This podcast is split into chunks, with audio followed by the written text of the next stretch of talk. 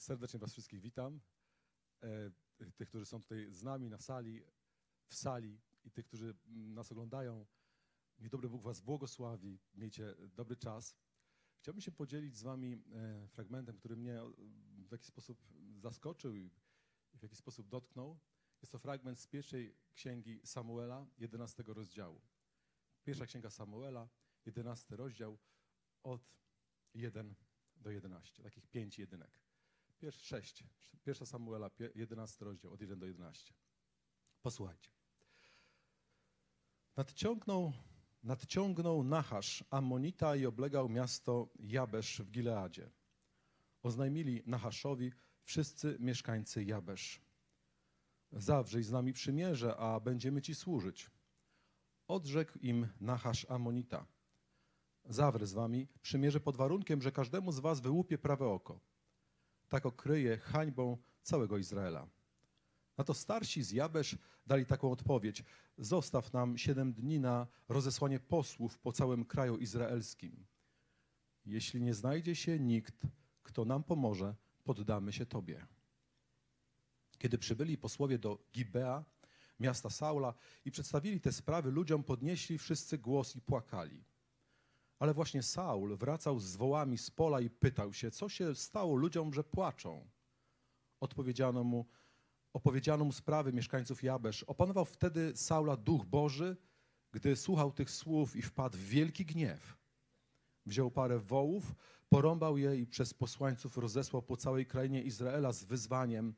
Tak się postąpi z wołami każdego, kto nie wyruszy za Saulem i za Samuelem. Na cały lud padła bojaźń pańska i wyruszyli jak jeden mąż. Saul dokonał ich przeglądów bezek i było 300 tysięcy z Izraela i 30 tysięcy z Judy. Powiedzieli więc do przybyłych posłańców, donieście mężom z Jabesz w Gileadzie jutro, gdy słońce będzie gorące. Nadciągnie wam pomoc.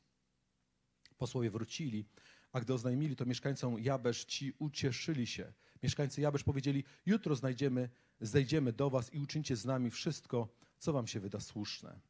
Nazajutrz Saul podzielił lud na trzy oddziały, które w czasie porannej straży wdarły się w środek obozu i zabijali Ammonitów aż do dziennej spiekoty. Pozostali rozpierzchli się tak, że dwóch razem nie zostało. Niesamowity fragment. Niesamowity fragment. Zastanawiałem się, czy ze względu na jego drastyczność to jest fragment do zacytowania. Ale z drugiej strony zobaczyłem w tym jakiś, jakąś niesamowitą mądrość, którą Bóg dzisiaj do nas kieruje. Te historie ze Starego Testamentu, które wydarzyły się w rzeczywistości i które są wydarzeniami historycznymi, mają dla nas pewną określoną wartość. Niosą dla nas pewną określoną naukę, z której winniśmy, jako ludzie mądrzy, jako ludzie duchowi, korzystać. Czyli chciałbym się z wami tym fragmentem podzielić. Zobaczyłem w tym fragmencie bardzo wiele rzeczy do swojego życia. I myślę, że ten fragment można interpretować w sposób naprawdę mm, wieloraki. W różny sposób można odnieść ten fragment do swojego życia. I niech każdy odniesie ten fragment po głębszym zastanowieniu i zapytaniu Ducha Świętego, co Duch Święty chce nam przez ten fragment pokazać w taki sposób, jak, jaki uważa. A pozwólcie, że ja się podzielę tym, co zobaczyłem, kiedy, kiedy przeczytałem ten fragment, kiedy zastanawiałem się nad tym fragmentem. Amonici to dzisiejsi mieszkańcy Jordanii. Jest stolica tego państwa, to jest, nazywa się Aman, piękne miasto. Historycznie to potomkowie Lota. To potomkowie, to po, potomkowie Lota. Amonici, Amonici oznacza, to słowo oznacza plemię. Tak naprawdę znaczy, że są plemieniem, plemieniem Amonitów. Bardzo ciekawe jest, kiedy e, natknąłem się na to, co znaczy imię Nachasz, imię króla amonickiego. To imię znaczy wąż. To imię znaczy wąż.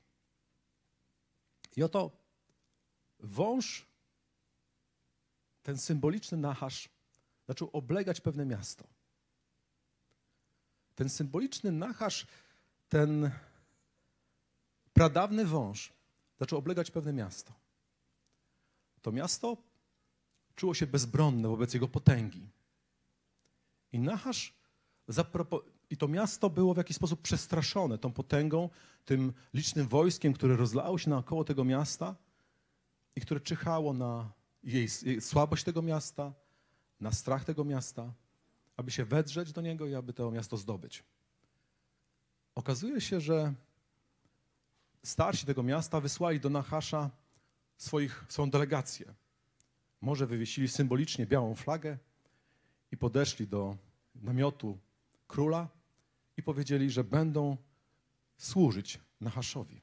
Będą mu służyć, będą jego niewolnikami, bo wtedy służyć komuś znaczy, było, znaczy, zaczęło być jego niewolnikiem.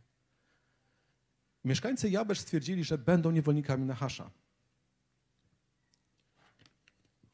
Ale czekała ich pewna niespodzianka, ponieważ Nachasz wcale nie był zainteresowany ich ofertą. Wcale nie był zainteresowany tym, że to miasto się podda i że to miasto będzie w jakiś sposób służyć Nachaszowi, a mieszkańcy będą jego niewolnikami. Nachasz stwierdził, że takie warunki pokoju go nie obchodzą, ponieważ on chce zdobyć to miasto, uczynić z tych mieszkańców tego miasta niewolników, ale pod warunkiem, że wyłupie im prawe oko. Po to, aby, jak tam jest napisane, okryć hańbą całego Izraela.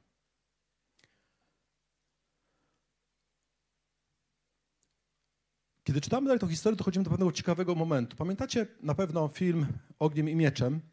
Jak było takie miasto Zbarasz, pamiętacie? To miasto Zbarasz, taka mała dygresja, to miasto Zbarasz było otoczone przez kozaków i przez Turków.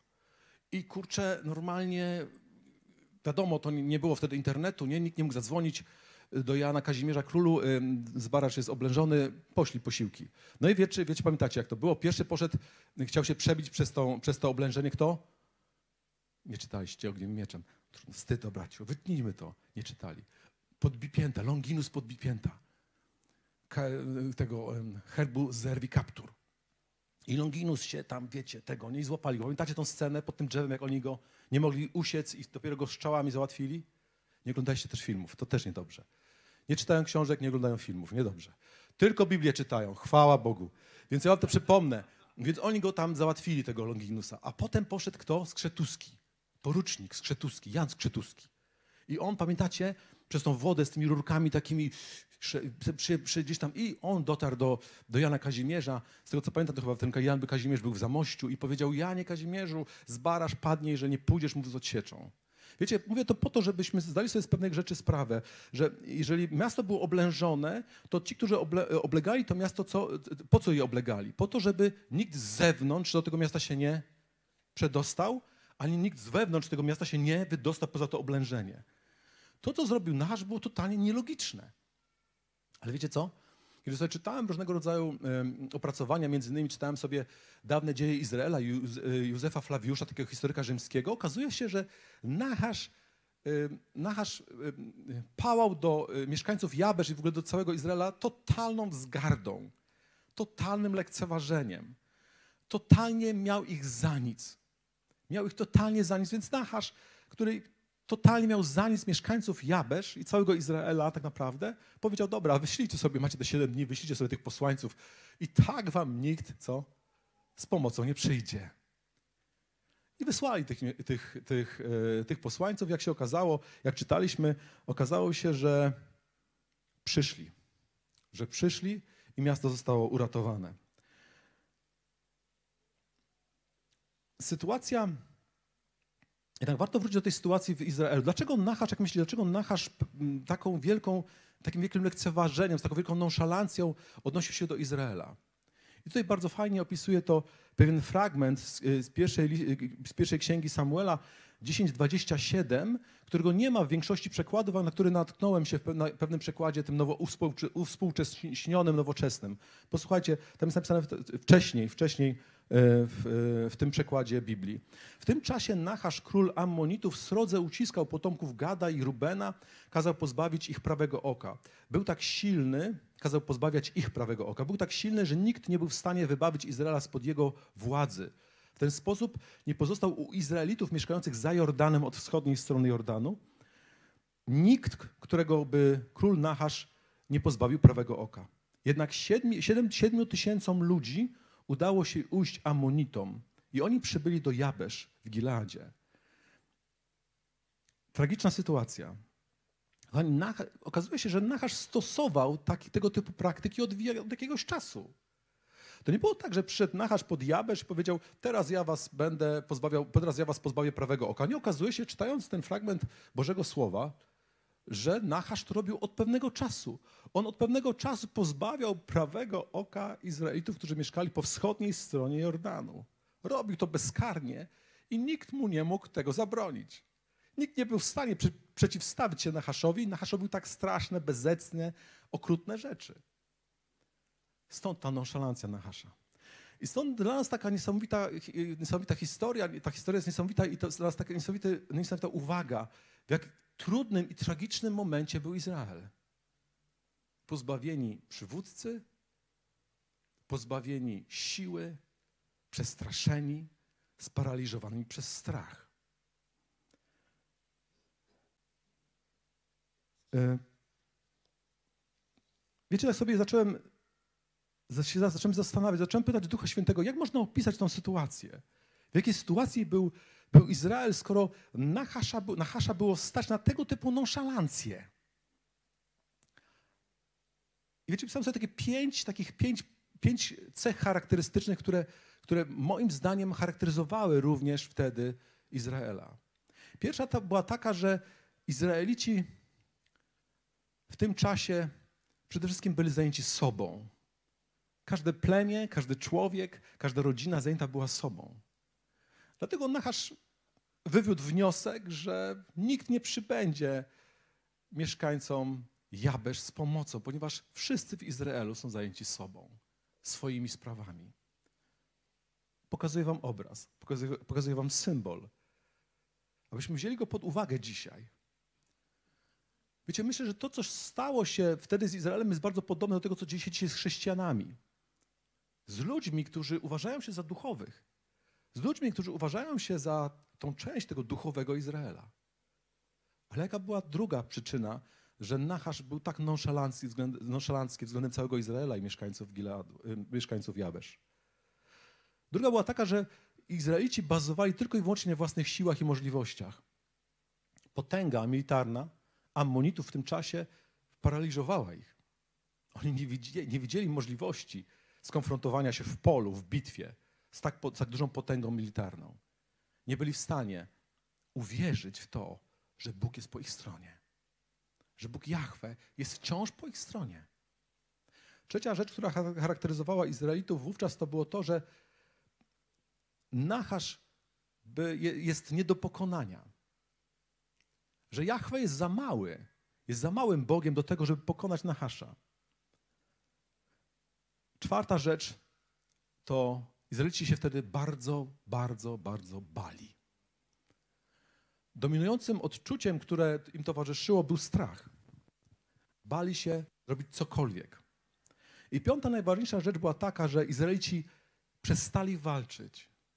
Okoliczności, w których przyszło im żyć, sytuacja, w której się znaleźli, znaleźli powodowała, że duch walki Duch walki w tym narodzie, duch walki w tych ludziach został złamany. Został złamany. Józef Flawiusz pisze, dlaczego Nachasz chciał wyłupić Izraeli, y, mieszkańcom Jabesz prawe oko. Wiecie dlaczego? Dlatego, żeby ich pozbawić zdolności wojskowych.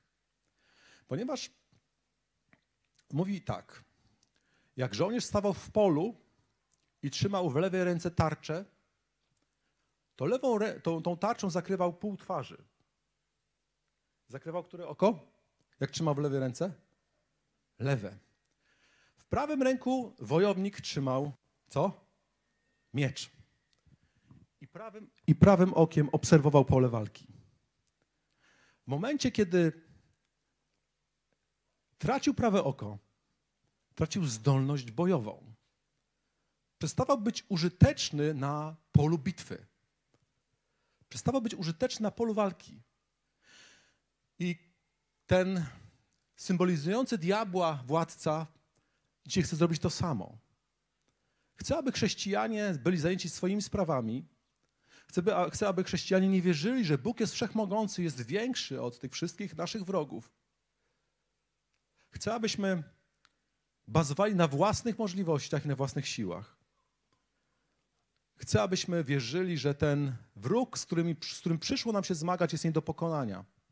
Chcę, abyśmy się bali i chcę, abyśmy przestali walczyć. Zobaczcie, kiedy czytamy to, co Saul robił, kiedy doszła do niego ta wieść. Wracał z pola z wołami. On był zajęty swoimi sprawami. Ten, który już nie, wtedy jeszcze nieoficjalnie był namaszczony na króla. Ten, który miał być królem. On wraca z wołami. Myślicie, że, że do Saula nie dochodziły informacje już wcześniejsze o tym, że ten król, ten okrutnik tak kaleczy jego braci z jego narodu? Dochodziły. Dochodziły. Ale dopiero kiedy przyszli ci posłańcy, kiedy powiedzieli o tej sytuacji, napisane jest, że Saula co? Opanował Duch Boży i wpadł w wielki gniew. Wkurzył się. Po prostu się wkurzył. Wiecie, my dzisiaj trochę przypominamy takich, takich ludzi, którzy w sposób taki bardzo e, poprawny politycznie chcemy reagować na pewne rzeczy, które Bóg nam objawia. Popadanie w gniew dzisiaj byłoby dowodem Twojej cielesności i tego, że nie jesteś duchowy. Natomiast Saul wpadł w wielki gniew i ten gniew i to, że dał się opanować Bożemu Duchowi, spowodował, że ci mieszkańcy zostali uratowani.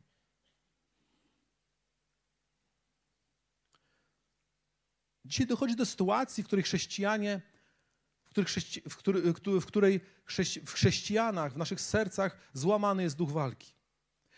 Wiecie, co łatwiej nam przychodzi robić? Gorzko zapłakać. Gorzko zapłakać nad tym, co się dzieje. Nad tym, że ludzie są dzisiaj, w cudzysłowie, kaleczeni przez diabła. Nie w cudzysłowie, są kaleczeni przez diabła. Są przez niego martretowani. Są przez niego dotykani dzisiaj tak wielu ludzi jest nieszczęśliwych. Dzisiaj tak wielu ludzi żyje w ciemności. Dzisiaj tak wielu ludzi żyje niepojednanych z Bogiem. Jakie to jest wielkie nieszczęście. Zdawaliście sobie z tego sprawę? Albo zdajecie sobie z tego sprawę? Jakie to jest wielkie nieszczęście żyć w sposób niepojednany z Bogiem. W tym ciągłym strachu. A to przed pandemią, a to przed kryzysem, a to przed krachem, a to przed drugim człowiekiem, a to przed śmiercią, przed chorobą, przed ubóstwem. Wielu ludzi żyje w permanentnym strachu, a my nad nimi gorzko płaczemy. Jakie to straszne. Jakie to straszne, że ci ludzie są tak kaleczeni przez Pana tego świata, przez złego ducha. Chciałbym wam dzisiaj, chciałbym was dzisiaj zachęcić do tego, abyśmy obudzili w sobie ducha walki.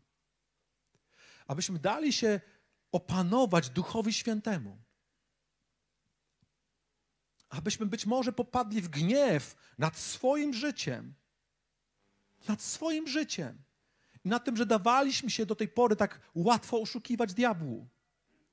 Że diabeł spowodował, że staliśmy się bezużyteczni dla Królestwa Bożego w pewnym sensie. Że sami z sobą i ze swoim życiem czujemy się nieswojo.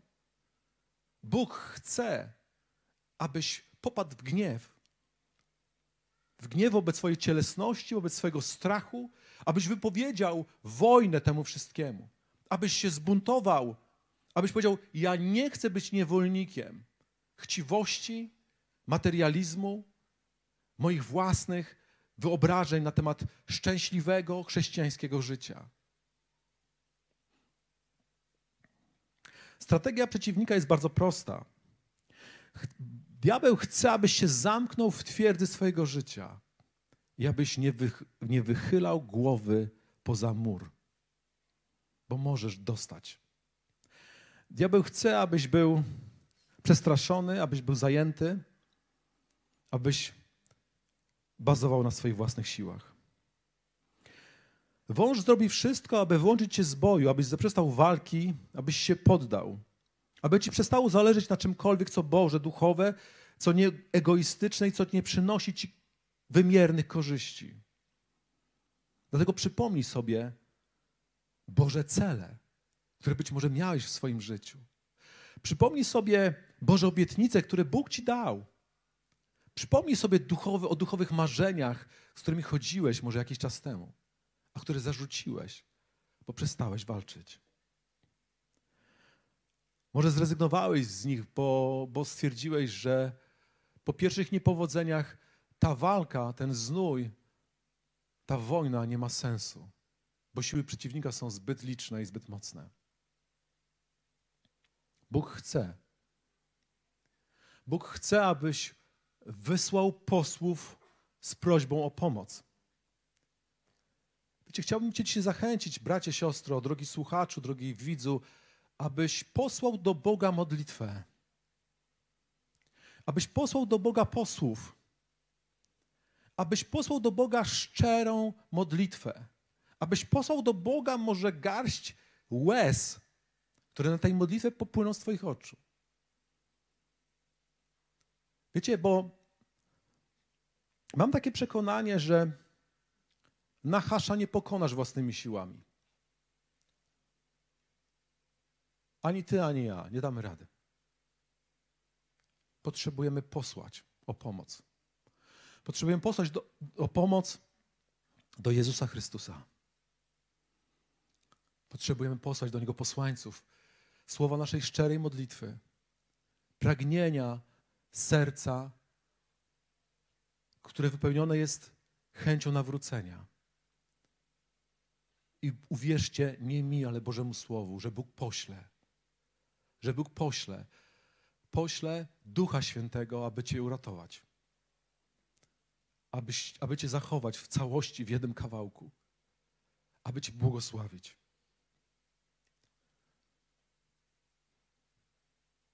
Poślij po odsiecz do Jezusa Chrystusa. On pokonał całą potęgę przeciwnika. On jest zwycięzcą.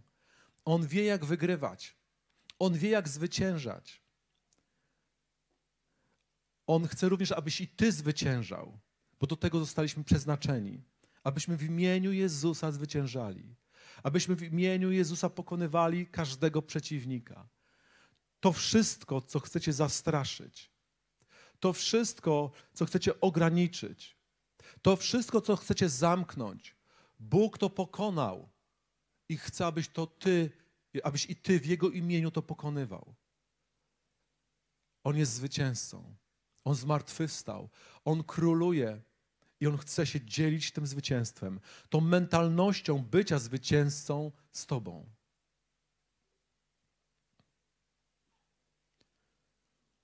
Jezus rozwalił potęgę przeciwnika, a także nie został kamień na kamieniu. Dlatego nie musimy się bać. Dlatego nie musimy bazować na własnych siłach, dlatego nie musimy sobie sami z tym radzić. Ale poprzez modlitwę, szczerą modlitwę naszego serca, zdeterminowanego, może złamanego, ślijmy słowa pomocy, wołania, apeli o pomoc do Jezusa.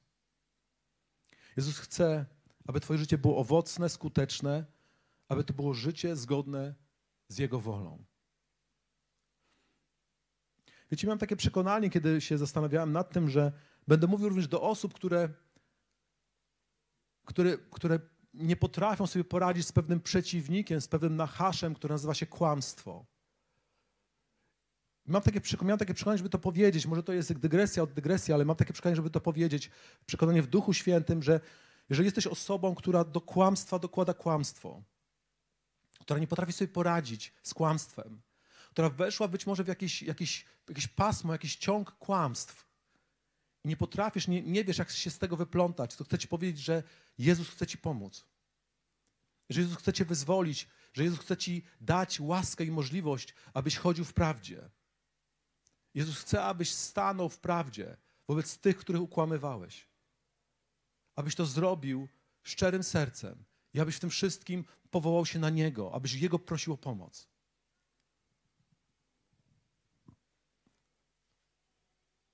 Zostaliśmy stworzeni, kochani, do walki, tak jak już powiedziałem.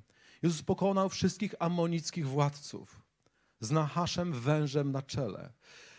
W Ewangelii Łukasza 22, 44 jest napisane, że Jezus stoczył morderczą walkę. Tam jest użyte słowo agonia. To jest fragment 22, 44 Ewangelia według świętego Łukasza. To jest fragment, w którym Jezus modli się o Ojca w, w ogrodzie Getsemany przed, przed męką i śmiercią. To jest fragment, w którym Jezus toczy niesamowitą walkę. I wiecie, ja myślę, że Jezus po raz pierwszy pokonał w tym ogrodzie śmierć. Tam jest napisane, że on, on stoczył agonię. Agonia w języku greckim znaczy walka o zwycięstwo. Ja myślę, że on po raz pierwszy pokonał śmierć w tym ogrodzie, kiedy, kiedy krople krwi spadały mu z czoła. Kiedy on stoczył niesamowitą walkę ze swoim cielesnym strachem, ze swoją cielesnością, z tymi wszystkimi ludzkimi, z całą, z całą swoją ludzką naturą, którą w pełni miał, tak jak ty i ja. Ale Jezus pokonał tą naturę. Jezus pokonał tą naturę, ponieważ chciał być, chciał być posłuszny Ojcu. Pod koniec Pisma Świętego w e, Apokalipsie 19, 11, dlatego Jezus nazwany jest wierny i niezawodny. Apokalipsa 19, 11. Dlatego Jezus jest nazwany wiernym i niezawodnym. Dlatego Jezus, Jezusa imię jest ten, który sprawiedliwie rządzi i sprawiedliwie walczy. Dlatego, że Jezus jest zwycięzcą, można go nazwać jako, ty, jako ten, który jest wiernym i niezawodnym. Jako tym, który sprawiedliwie rządzi i sprawiedliwie walczy. Ponieważ Jezus zwyciężył. Jezus pokonał śmierć. Jezus pokonał krzyż. Jezus pokonał każdą zwierzchność. Po to, abyśmy i my mogli z tego zwycięstwa korzystać. Paweł nieustannie zachęca do duchowej walki. Nie do walki z ludźmi, nie walki o prestiż i pozycję, nie walki o wpływy, ale walki o to, aby być, posłusz, aby być posłusznym woli Bożej, bez względu na konsekwencje. Świetny, piękny fragment w drugim się do Koryntian, 10 rozdziale 3-6. Tam Paweł jest podejrzewany, oskarżany przez Koryntian o cielesność. Mówią, że jest słaby, że to, co mówi, w jakiś sposób nie jest kompatybilne z, z, być, z bycia przez niego apostołem. I Paweł zwraca się do Koryntian takimi słowami. Drugi list do Koryntian, 10 rozdział, od 3 do 6. W ciele bowiem chodząc, nie według ciała służymy w wojsku, bo oręż naszej służby wojskowej nie jest cielesny, ale mocny Bogiem. Skuteczny do burzenia warowni, burzymy więc wyrachowanie, tam, tam jest w Grece użyte słowo wyliczania i wszelką wyniosłość, która unosi się pychą przeciw poznaniu Boga. Bierzemy do niewoli każdą myśl, by, być, by była posłuszna Chrystusowi. Jesteśmy gotowi ukarać każde nieposłuszeństwo, aż wypełnione zostanie wasze posłuszeństwo. Paweł mówi, że służymy w wojsku.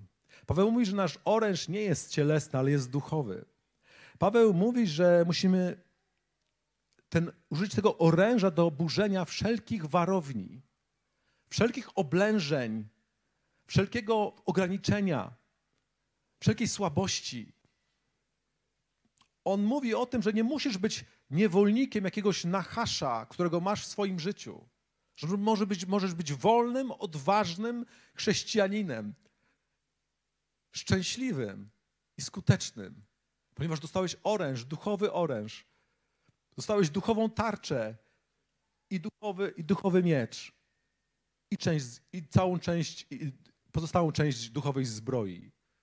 Po to, abyś był, abyś był skuteczny w walce. Paweł mówi o tym, że nie bawimy się w jakieś wyrachowania, w jakieś wyliczanki, co się opłaca, co się nie opłaca, tylko idziemy w bój. Idziemy w bój. Jezus nie kalkulował. Paweł nie kalkulował i my nie powinniśmy nie kalkulować. Jezus, Paweł mówi o tym, że wszelką wyniosłość, wszelką pychę przeciwną poznaniu Boga bierzemy, bierzemy w niewolę, przezwyciężamy ją i bierzemy w niewolę każdą myśl, którą podsyca w nas strach, nasze ludzkie, cielesne myślenie, po to, aby być posłusznym woli Bożej, aby być posłusznym woli Jezusa dla naszego życia. Ta walka idzie właśnie o to, kochani abyśmy byli posłuszni woli Bożej. Tej woli Bożej, którą Bóg ci objawił. Albo może ci jeszcze objawi. Ale musisz się o to postarać. Musisz się o to postarać, aby to zobaczyć. Walczyć, ja już nie będę o tym mówił, bo pewnie wielokrotnie już o tym słyszeli. To wziąć udział w zmaganiach, to wziąć udział w ciężkich próbach. To toczyć bój z przeciwnościami i trudnościami, to prowadzić wojnę, to walczyć zaciekle do końca. To oznacza walka w Piśmie Świętym. Walczyć to usilnie zabiegać o coś, to podejmować starania z usilnym zapałem. Walczyć to być żołnierzem, wykonywać żołnierskie obowiązki i walczyć o nagrodę.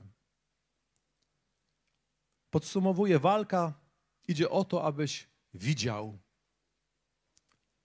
Mówimy o tym prawym oku. Abyś widział to, o co chcesz walczyć. Wiecie, nie chodzi o to, żeby walczyć, walić na oślep.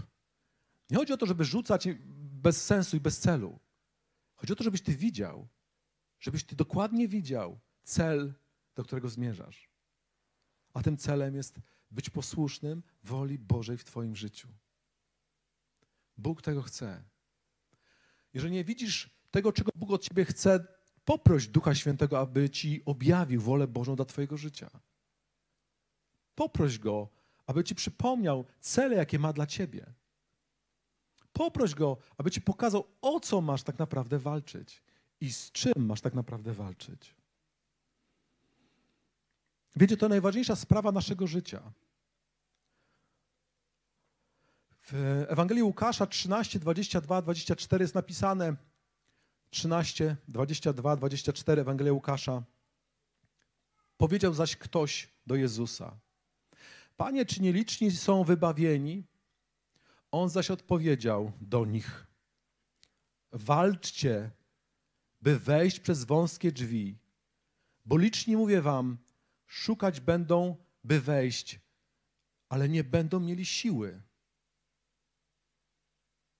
Słuchajcie, on mówi o tym, żeby walczyć, aby wejść przez wąskie drzwi, bo liczni będą szukać tego wejścia, ale nie będą mieli siły, żeby to zrobić.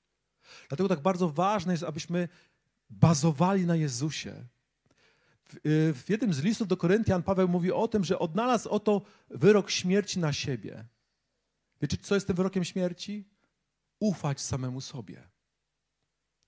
My mamy ufać i wierzyć Jezusowi. My mamy z Niego czerpać siłę, źródło siły dla naszego życia, po to, aby wejść przez te wąskie drzwi, aby wejść do Jezusa, aby wejść do zbawienia, aby wejść do tego wspaniałej, tej wspaniałej rzeczywistości, którą Bóg nam przygotował.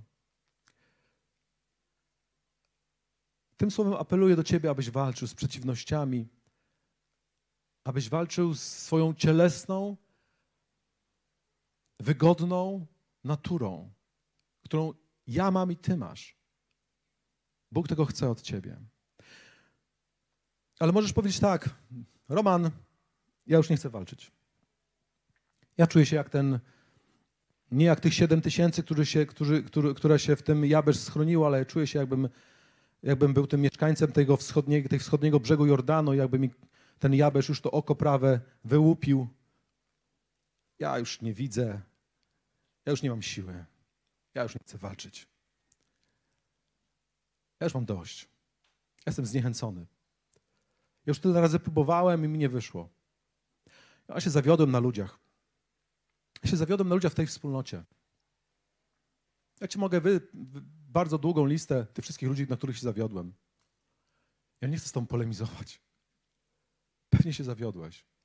Pewnie ci ludzie nie stanęli na, na wysokości zadania. Pewnie masz rację. Ale chcę ci powiedzieć w takim razie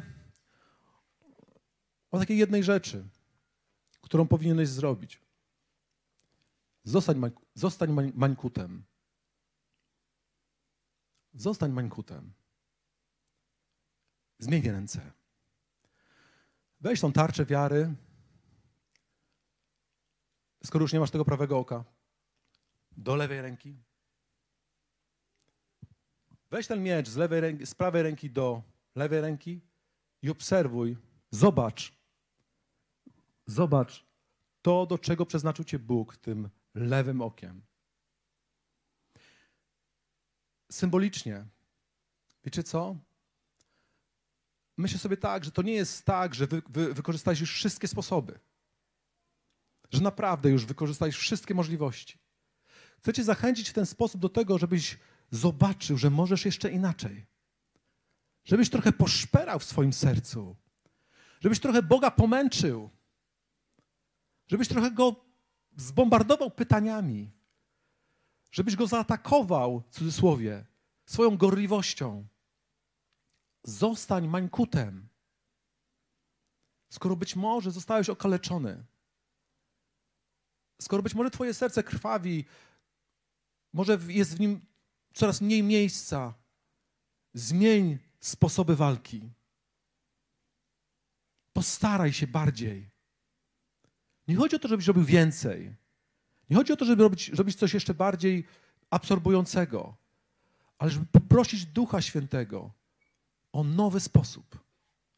O nowy sposób do walki. Wierzę w to, że w Bogu jest nieograniczona ilość sposobów. Wierzę w to, że nie ma człowieka, o którym można by było powiedzieć, że jest przegrany, że on już przegrał, że on już nie ma żadnych szans. Wierzę w to, że dopóki tli się w nas odrobina wiary, Bóg chce Ci dać szansę, Bóg chce Cię widzieć na nowym starcie i nowym początku. Chciałbym Ci za, do Ciebie zaapelować. Chciałbym Cię zachęcić do walki. Zachęcić do walki o to, abyś był posłuszny woli Bożej i abyś doświadczył szczęśliwego, spełnionego, skutecznego życia. Bo Bóg ma je dla Ciebie i dla mnie. Amen? Aleluja.